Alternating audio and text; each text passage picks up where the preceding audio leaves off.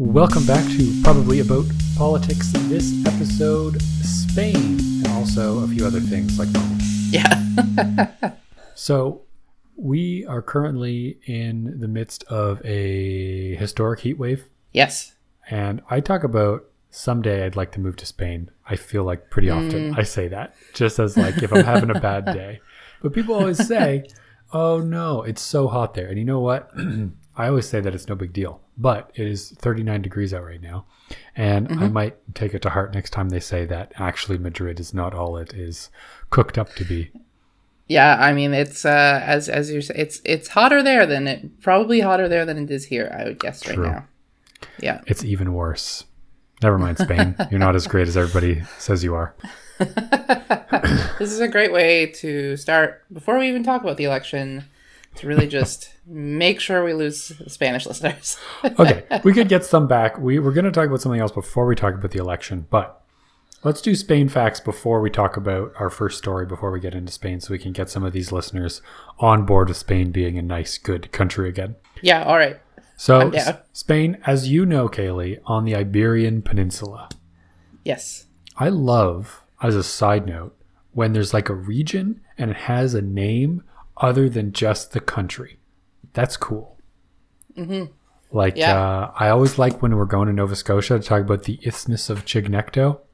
Nobody knows what that is, but I mean, uh, yeah, if they hang out with you, they do. You never stop bringing it up.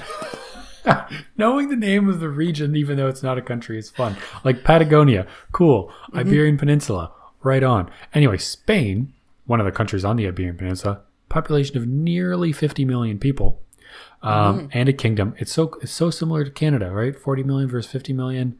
We both have kings. Ours is not Philippe six, um, but Spain, the second most visited country on Earth, second only to France. Yeah. Yeah. But I mean, it's a tourist hotspot. more than France, has more UNESCO World Heritage Sites than anywhere else in the world. Its national anthem has no words, so you don't feel left out when you're somewhere in Spain and they're playing the national anthem and you can't sing along because nobody can. And finally, it's not just been a tourist attraction now, it's been a tourist attraction for centuries. In fact, the world's oldest restaurant, Sobrino de Botin, is in Spain in constant operation in the same place since 1725. The cellar beneath from the early 1500s. Wow. Wow. So next time, next time we cover the the Spanish election, that's we'll we'll be doing it live. Oldest restaurant in the world. yes. We have previously covered Spain, but not Spain. We have talked about uh, Catalan referendums uh, Yes. and independence. So if you're looking for a little more background around what's going on in this country and maybe why some people feel the way they do, you can go find out that. Uh, you can go watch that episode about um, separatists and Reformation. Um, but we're going to be talking about Spain a little bit later. That's just the appetizer, the amuse bouche. Because we got something a little bit weirder to talk about first. Yeah. So depending on what parts of the internet you're in, uh, and and this had a surprising like I think this this if you're sort of sort of in international politics spheres, this story probably popped up in your newsfeed and you're a little like why uh and and then Yes. if you're on the other side of the uh the this like circle of interest you'd also wonder why this was was happening Yes. um but it, this week uh um, the a site called archive of our own um which is a, a, a basically a database of fan fiction uh, it contains over 11 million pieces spanning 57,000 different fandoms. So basically, if you want to read a story about your two favorite characters in Star Wars, there's probably a story there in this on the site. It has a lot of users, 5 million uh, users, um, and is entirely volunteer run, but it was taken down this week uh, by uh, DDoS attack, which seems like a little bit of a mean thing to do to a volunteer run site. now, to put this into context, right? On the continuum of people who live exclusively in our world because they care about geopolitics, they care about international uh, interactions, And all the way on the other side of that continuum are the people that live exclusively in other people's worlds, where they write yeah. fandoms or they write fan fiction about other worlds rather than making things happen in our world. It comes full circle because sometimes there's also fan fiction about real people in the real world. So there's a potential that somebody has written a fan fiction already that is uploaded on AO3 where AO3 gets DDoSed because of the reasons that you're about to say. So I'm just saying that there might this might have been, you know, a million type a million monkeys writing on typewriters and somewhere there's Shakespeare. Potentially. Yeah. This scenario is already written is in has the library. Been pre pre pre pre described. Yeah. I think also like not like yeah so some a writer here should maybe think about writing this but the story i think i'm going to tell you could also be a pretty fun like six part mini series on uh, political drama. Uh, i don't know it'd be interesting. Mm-hmm. i think it'd be quite fun. Um, but i guess to kind of go back a bit i guess i don't know if everyone knows what a ddos attack is. Mm-hmm. um, so we'll just kind of i guess start there. It's basically it means that you're going to overwhelm the website with an excessive volume of requests. So, um, uh, if you are a website that is selling something, sometimes if the thing that you're selling is so popular that, ev- that too many people buy it, um, or try and go onto your website to buy it, it might crash the website. And this is sort of artificially doing that with uh, fake re- or fake requests mm. that, that surpass the, west- the website's capacity to handle them um, and then the servers become overloaded, uh, and then you as a legitimate user who is looking to find his uh, fan fiction about Harry Potter cannot get through. And so initially, this seems like quite an. It, it, seems initially fairly innocuous. Like, well, I don't know why you would do that. Um, sort of, there's a, a statement released uh, by uh, the spokesperson for the uh, the Organization of Transformative Works, which is the sort of parent organization for Archive of Our Own, that said, "We currently have no timeline for getting back online because this is a dedicated volunteer." uh like system admin so the taking measures against these attacks we're not sure how this is going to work but it was eventually revealed that the organization who was taking credit for the attack was a group called anonymous sudan um, and anonymous sudan sort of immediately kind of will raise flags if you've been kind of following the sort of increase in DDoS attacks internationally. Um, they've also attacked Microsoft. They attacked uh, with a DDoS attack. They are, they were also in uh, involved. In, so they took out Outlook Teams and OneDrive with a DDoS attack. Oh wow! Um, they yeah. Um, they were also uh, they also did this in uh, Switzerland, I believe, um, and took down several. Uh, it might have been Sweden, actually. Sorry, um, and and took down several like international or national government sites, um, and they're sort of so so they've been kind of a, a festering problem, um, and this is kind of an interesting. You kind of leads you to wonder what does Archive of Our Own have in common with these organizations that would cause Anonymous Sudan to attack them. Um, and so eventually, uh, Archive of Our Own also released a statement saying a group presenting themselves as a collective of religiously and politically motivated hackers is claimed to be responsibility for the attack. Um, but cybersecurity experts believe that the group is claiming responsibility is lying about their affiliation and reason for attacking the website. Uh, Anonymous Sudan had said that they were doing this as uh, because of the degeneracy of the site, uh, which is full of smut, other L- and other LGBTQ plus and not safe for work uh, things, mm-hmm. um, and that is why they're attacking them. Um, and so I, I, you can kind of see in Archive of Our Own's like statement about this already flagging there might be something else behind why they're choosing to do this. And if you dig into it, Anonymous Sudan has only uh, in since I think it was since about March or February started to align itself with the idea that it's uh, from Sudan. Um, it had previously uh, been pretty uh, online been uh, speaking in Russian, uh, supporting uh, various pro-Russian ac- and activities and ac- and accounts. Um, and it's also been said that is not a part of the anonymous, like the anonymous collective, ha- which is a hacktivist group, has said they're not a part of it's not a part of their group. There are it has only recently started posting in Arabic and making overt cultural and nationalist references to Sudan. Um, so so there's a lot of reason to suspect that actually this might be a uh, pro uh, Russian uh, hack uh, or hacking group. Uh, and then it sort of leads to questions of why would Russia be doing that? And it's also this scale of attack. I guess it's worth noting is is quite like an intensive approach to attacking a website. It requires a lot of capacity. Mm-hmm. So there's also significant indication that they are being funded, likely by uh, either by the Russian government, perhaps indirectly through the other state-funded hack, hack, hackers and organizations like that. Um, but so so that's the, that's kind of the the situation. Is it, very interestingly, um, Russia's choosing to make these attacks, and and people were originally sort of saying that there was no immediate correlation between the attacks and why Russia would want to do that. But it became sort of clear, like if you look at Microsoft, these outages were timed almost uh, in or pretty in line with an increase in hostilities in the Russian war in Ukraine and mm-hmm. their invasion in Ukraine as well in Sweden. Uh, it was uh, sort of time they so and and Sweden kind of paints what might be a more direct line between why they attacked AO3 um, or Archive of Our Own. I mean, um, because.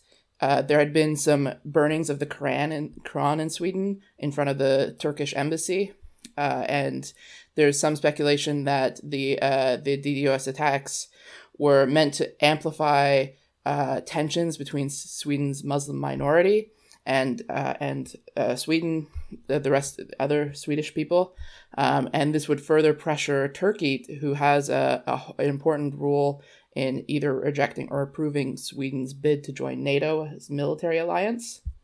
Um, so you can see that this might be uh, seen as an opportunity to drive up hostilities if they believe that it is uh, Islamic or hacktivist group uh, causing these tensions that might support Russia's ambitions in terms of uh, polarizing Western societies and stoking uh, Islamophobia, in addition to uh, pushing uh, Islamic, uh, predominantly Islamic countries towards Russia as uh, as alliance partners. Um, as one as a, an interesting TikTok I saw actually was saying that it, it if you look at Archive of Our Own, if it if it is uh, truly quite it, is quite represented by uh, LGBTQ plus peoples who are writing stories on there and well highly like the stories often contain content related to those issues. The participants are, or the people who are part of the membership of that website are often identify with that community. And then you have uh, um, uh, uh, an organization identifying as being uh, supporting of Islamic values and supporting an uh, predominantly Muslim country.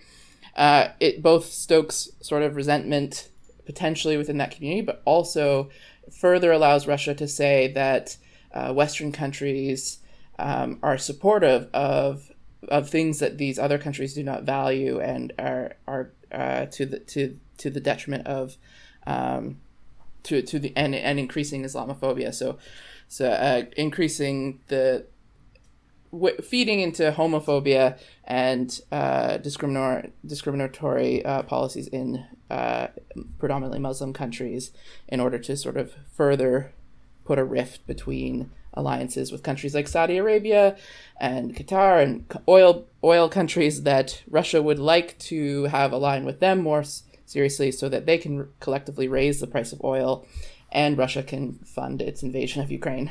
Mm-hmm.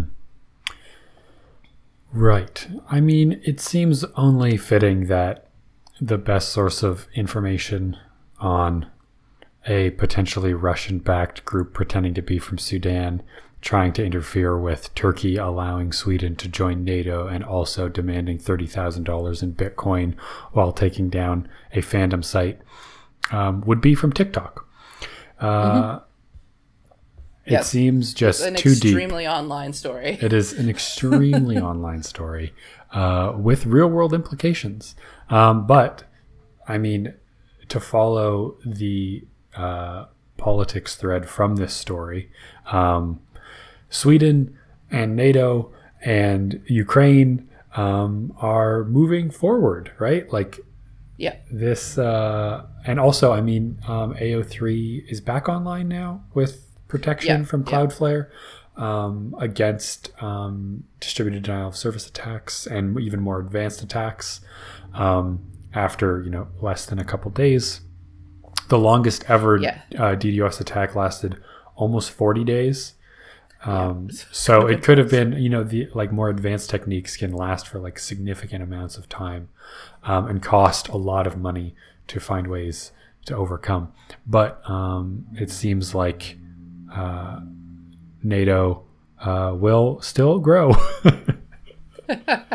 Uh, yeah, uh, and I think the funny visual for me is just uh, just a poor uh, volunteer who is working on a fandom site getting sort of a call from national security or something like that to say, Yeah. "Hey, we, we think uh, this is what's happening to you." Uh, it, you'd, you'd feel a bit in over your head, I would imagine, but maybe I, I don't have any idea who the uh, maybe the system admin uh, volunteer is, is extremely experienced with this. I don't know. I mean, but imagine if if you really are just a homophobe out there trying to take down a fandom site, and on and your great your life's greatest work, um, DDoSing a website owned by volunteers, uh, Yeah. is given away to uh, Russians because it just makes so little sense that it could only be Yeah. for pure chaos reasons that you would ever do something like that. yes.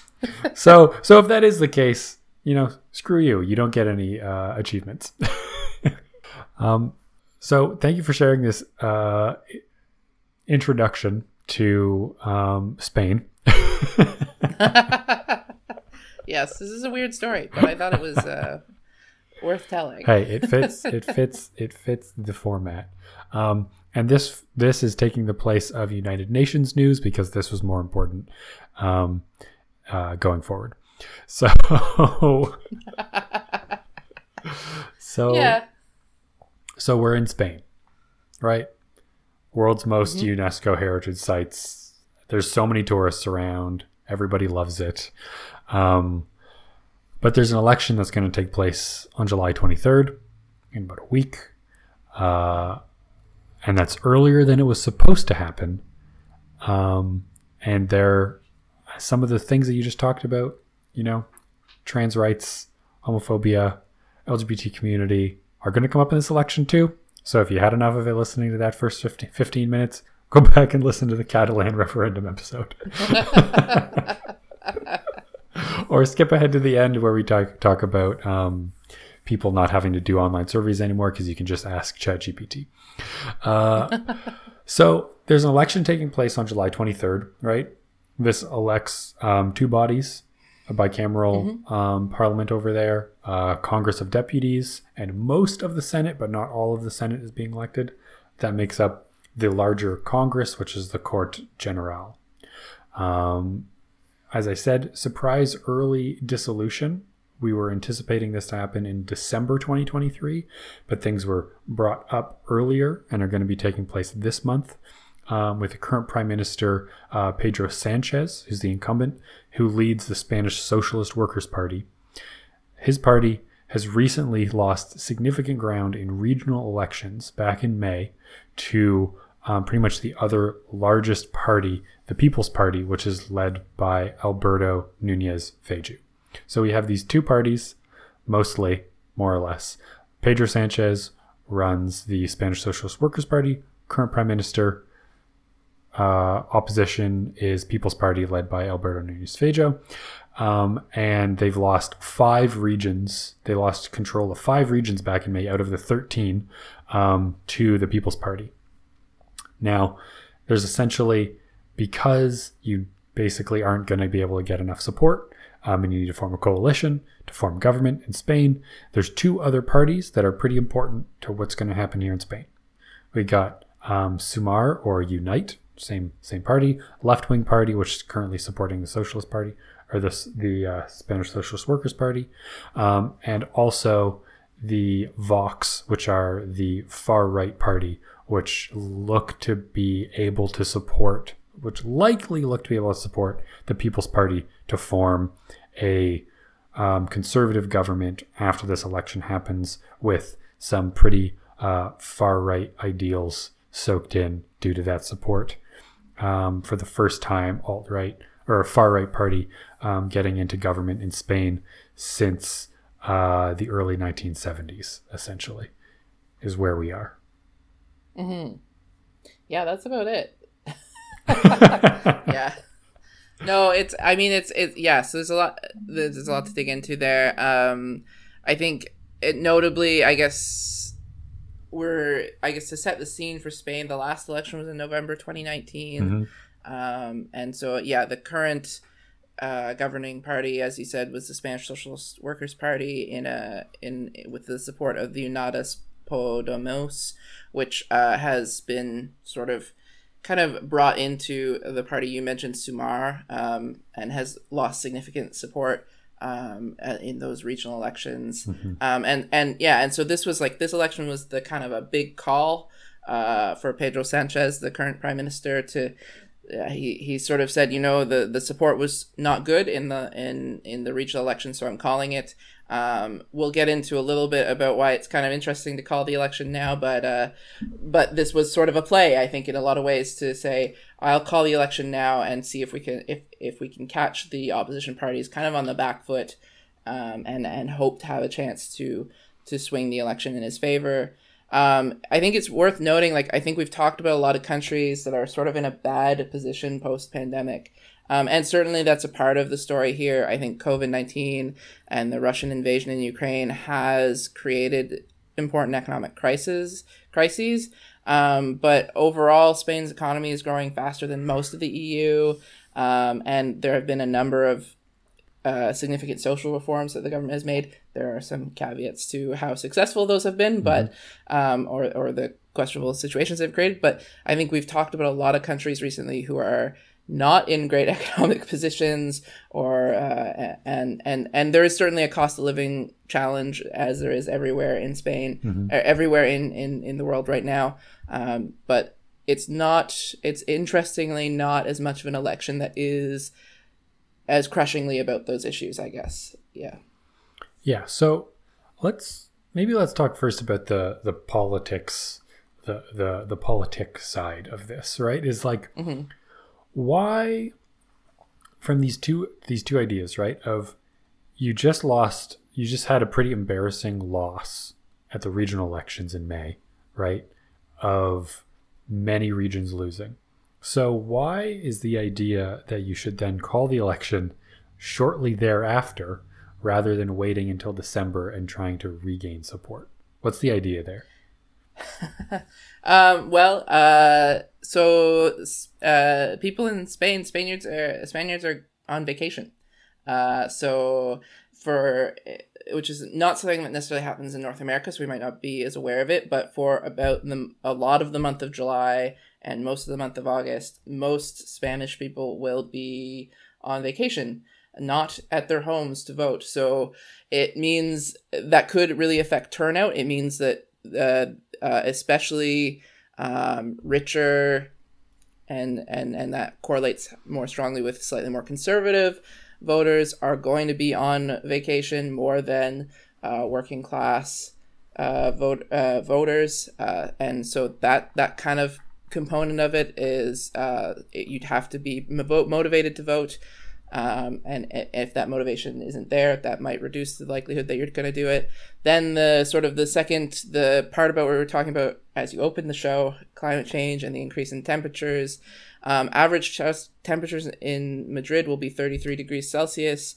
Uh, other parts of the country were 44 degrees Celsius last July.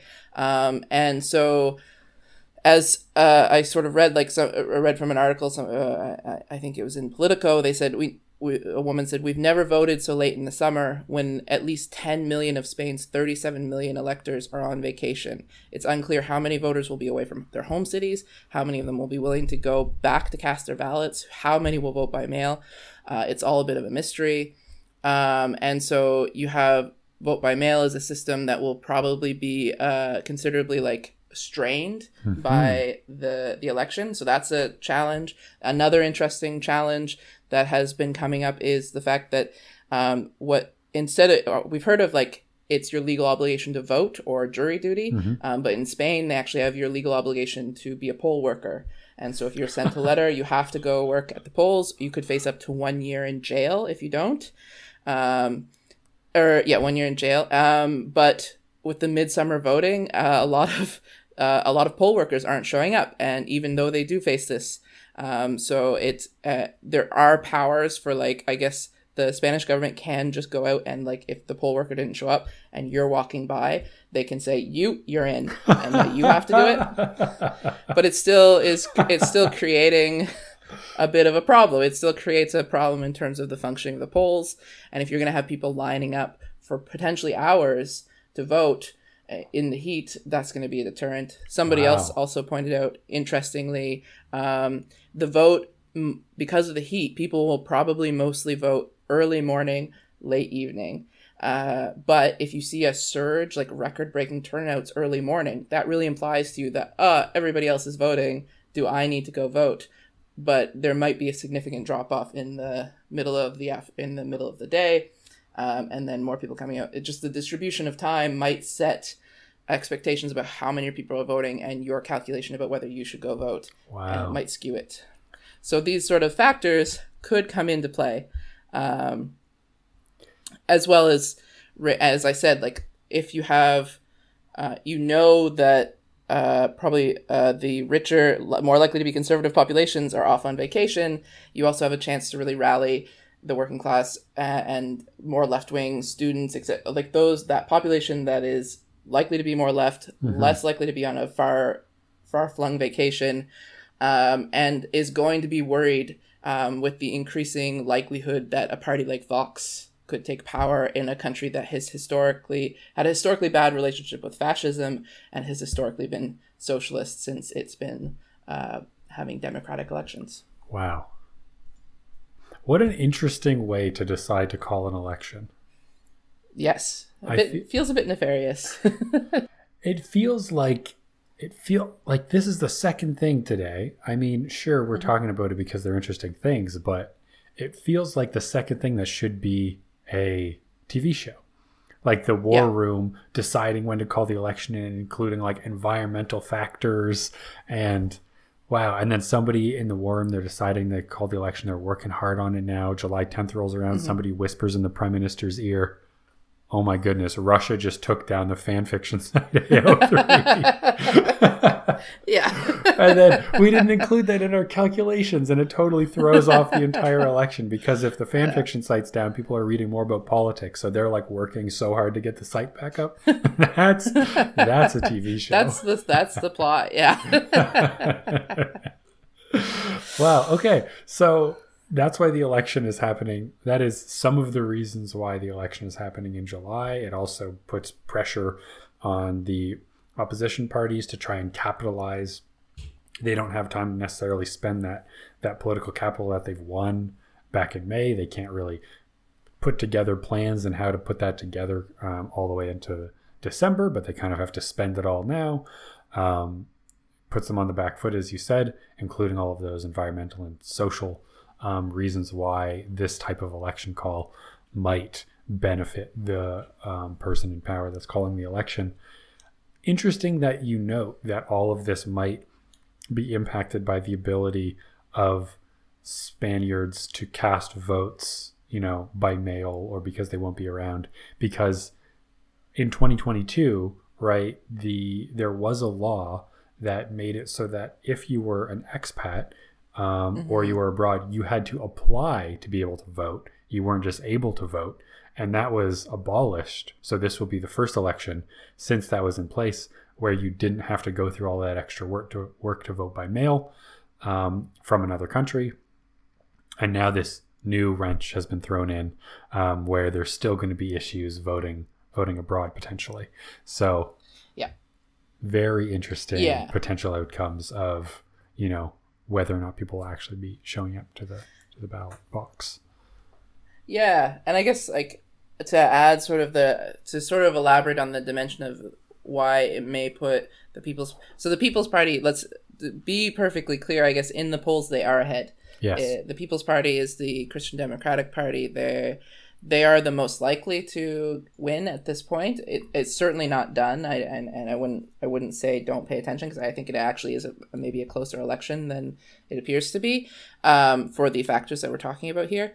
Um, but it is a situation where Pedro Sanchez, the current prime minister, is having to like try and get every advantage he can. Um, there, there's a reason that he is he's called the election he has. It also me, but the part about it putting on the back foot is we are talking about those regional elections, right? That was mm-hmm. what cued him to call the election, and part of that was that Vox, the nationalist, the National Conservative Party, um, who has historically been pretty aligned with uh, uh, Francoist uh, rhetoric, pro uh, like one Spain ideology. Um, so Franco was sort of the fascist dictator uh, until the 1975, I believe. Uh, Francisco Franco. Um, so calling a party that is sort of calling back and not necessarily denouncing um, that particular regime, which Spain has historically tried to distance themselves from did pretty well in those regional elections. As a result, a lot of People's Party, where the People's Party won, they are going to have to work with Vox in those regional settings. Mm-hmm. Um, and in order, very notably, Vox has said that they are willing to support the People's Party if they should win um, enough to f- potentially form the government uh, uh, with uh, together. Um, but the People's Party is not like they're avoiding being in photos shaking hands. They're putting off making those mm-hmm. regional level government uh, governance agreements to govern in partnership with Vox because they're that link to Vox is is definitely something that would push sort of the better the better educated, less Eurosceptic sort of conservative part of Spain, which is sort of the majority of the the conservative voters in Spain at this point. Vox mm-hmm. has a solid base, but it's not necessarily as even Vox does not necessarily speak in the same way that you'd see the nationalist parties in France speak about um, about immigration mm-hmm. um, and and and sort of economic policies and Euroscepticism. There, it's it's a slightly different party. So so if you you're forcing sort of the the PP to, uh, the the People's Party to uh, figure out how to distance themselves from Vox enough, but also keep them close enough that mm-hmm. they'll agree to be in the government with them.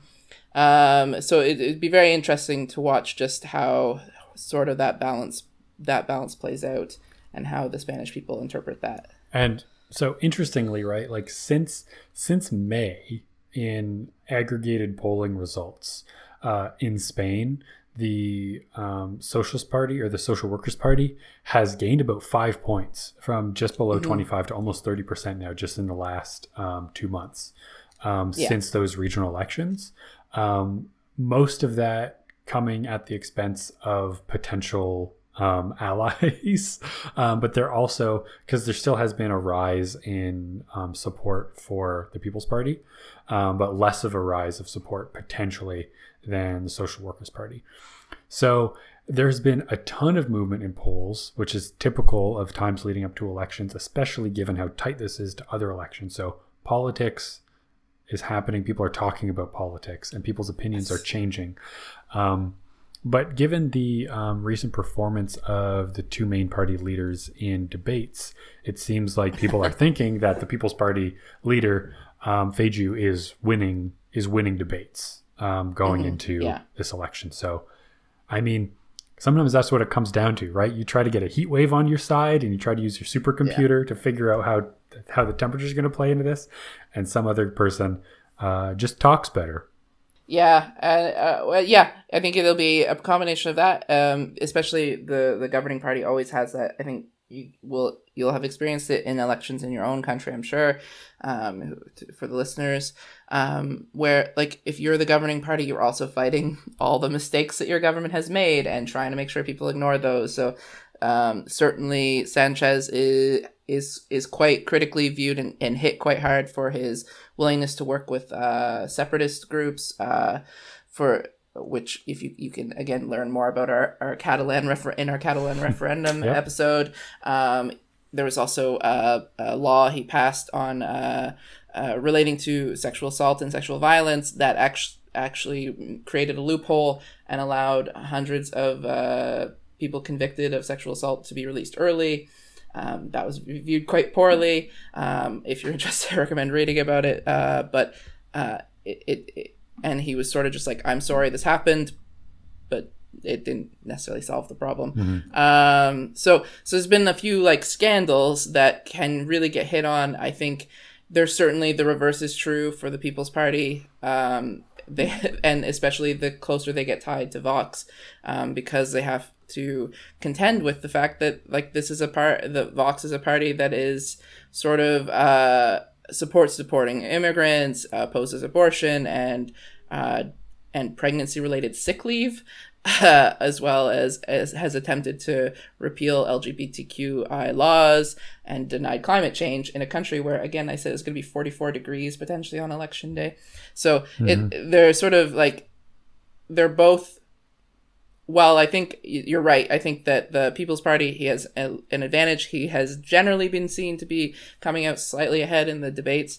They're both like two leaders who are kind of entrenched in trying to fight the other the things that they have said or done um, already, the reputations that they they exist in, and it'll sort of it's I think it sort of seems a bit like the election is a bit of like which is the worst of two evils for some for some voters, and I think it's also an election of uh, of who is more motivated to come out and if that swing what way that swings by the time we get to July 23rd. Mm-hmm. So I think that's a good place to end on this, right? July 23rd is coming up pretty quick. Um, unfortunately, by the time you're listening to this, if you haven't ro- um, registered for postal ballot, it's too late because July 13th is the last day to do that. um, but, but, if you're in Spain, get out, vote. If vote. you're in Spain and you registered for a postal ballot and you haven't submitted it yet, that deadline is probably in a couple days by the time you hear this. Uh, so get out and make sure that you submit that ballot uh, to get it counted in time for election day. Um, so that election, as uh, you just mentioned, is happening July 23rd. It'll be one to watch. It's going to be one that's going to be moving through the day and interesting um, to see the news coverage of what happens, um, especially with all of those other um, factors that might be impacting the election. So, what I want to talk about today for science news space news um, mm-hmm. space news, which which is nice. really just science news now. Um, is you know supercomputers can help you decide when you want to have elections because they can take all these factors into account. Um, but supercomputers can also potentially just replace humans altogether. Mm, Never mind asking right. people to vote. Just ask GPT for what the average person would do and just use that as your vote, maybe, right? but how do we know how it, it is figuring out that average? Ah, how do we know? So, Kaleigh, there's a very interesting paper out this month, just very recently, in Trends in Cognitive Science called mm. Can AI Language Models Replace Human Participants? Now, a little bit of background on this, right? So, mm-hmm. chatbots have been used to represent so far already voters and customers, right? So this is not voters when you're already voting, but this is voters when you're choosing, hey, should we call an election here? Let's ask mm-hmm. GPT. Let's ask a large language model who we're going to say to the large language model, we're going to make a bunch of representative people that represent mm-hmm. different people in the country. We're going to create a thousand potentially um, synthetic users, as they're called. Then we're going to tell them that we're calling an election. We're going to see how they all respond rather than having focus groups with real people that cost money and are difficult and slow. So these are called synthetic users, right? Uh-huh. now, listeners at home, you can't see Kaleigh's skeptical face about this, but not so happy. so you can select, right? If you can provide these kind of attributes of your voter group, right? Then the synthetic user can, with very high accuracy, fill in other boxes about a specific voter attribute that align really strongly with the voters that already actually exist, right? So you can say, you know, you're a Republican, decide mm-hmm. which state you live in, and they'll say Alabama, right? Or much, Okay. much more um, distinct stuff like that. So they can decide, you know, the large language model synthetic user can then start to decide what's their religious affiliation. What kind of stores do they likely shop in? Where do they likely live? How much money do they probably make? All of these things, right? They can even show price sensitivity based on their you can say this is how much money you make. What kind of things do you want to buy? Do you would you spend more money on this or less money on this? They can even say like hmm. what kind of yogurt they want to buy depending on what kind of yogurt they've previously bought. This is all in the literature already, okay? Okay. So, why not then, when we're doing psychological research that might be difficult to do or maybe unethical to do, Oh, I see. ask a synthetic user rather than a real person? Hmm. So, with pilot studies or these unethical to perform studies, we can use these. So, already uh, um, there's a study that is called the Milgram experiment that people are probably familiar with once I start explaining it. So, this is people in white lab coats tell participants, shock this other person in another room. You can only hear them, but you can't see them. They're not actually shocking them, but they're hearing, you know, fake responses from another person. Then they're told, shock them with a voltage that is deadly. And even though they know that this electric shock might kill the other person, they still do it because they're told to do it, right? And a recent um, piece of work showed that chatbots, if told to do this and conditioned in the same way as um, as participants were in this experiment, actually do the same thing and still administer Okay. deadly voltages, even though they are, you know, supposed to not do immoral things, right? But because Uh-huh. they represent what people do, because they're trained on people, they can still do these things. So that was really interesting, right? At 1st Um, so now, what this really recent paper has done has taken a bunch of moral questions from five other publications. Um, there's like 460 moral scenarios. And you basically train it on a subset of those moral scenarios to say, this is what people do, this is what you should do in these conditions. And GPT 3.5, which is even out of date already, now we have GPT 4, right? Had a 95, a 0.95 correlation between whether or not the large language model thinks that doing something is moral or immoral and a human would do it in the same way. And the same the same responses from those other papers. So it can recapitulate the decisions of real people based on mm-hmm. saying some previous things of what's moral and immoral. And not just not just a binary decision moral or immoral. Like it can determine the differences between saying if something saying murder is bad and lying is bad but one is worse than the other. And to a degree like a very strong degree. So in this paper they have moral judgments ranging between negative 4 and positive 4 and you should see the alignment of the regression between what real people say and what large language models are able to decide on morality already at like essentially nearing human level um, decision making for moral decisions that are gray. All right. this is among the more, and you've told me a lot of concerning things. This is among the more uh, concerning quest- uh, concerning things. Uh, I have lots of, uh, yeah, we'll see. I mean, so so this is just interesting, right? We just want to see Yeah. what these things can If do. you can. right? Um, a lot Yeah. of these types of studies. So this is not to replace these studies from actually happening because we're not really Yeah. interested in studying what large. We are interested in studying what large language models can do. Well, yeah. but it's also if you're going to make a survey, right? You're going to design an experiment that has questions that you're going to ask people. You don't really know ahead of time which of those questions is going to be the most important for discriminating between Mm-hmm. exactly what you're trying to tease apart. But by asking Yeah. these questions, you can write a ton of questions to make sure they're well understood and to make sure that they Mm-hmm. actually provide predictive power by first act asking synthetic users. And then you can really make really good and useful scientific surveys. Um, Mm-hmm. But I mean, this still doesn't really replace observational studies, which is a lot of what psychological experiments are. A lot of it's Mm-hmm. not just surveys. You know, you can't, I mean, you can and that would be interesting. You know, comparing what people's brains look like in fMRIs when they're asked these questions or put in scenarios, compared to activity inside large language models that's happening when you ask these questions. Right? a huge range of super cool stuff you can do. Yeah. Um, Yes.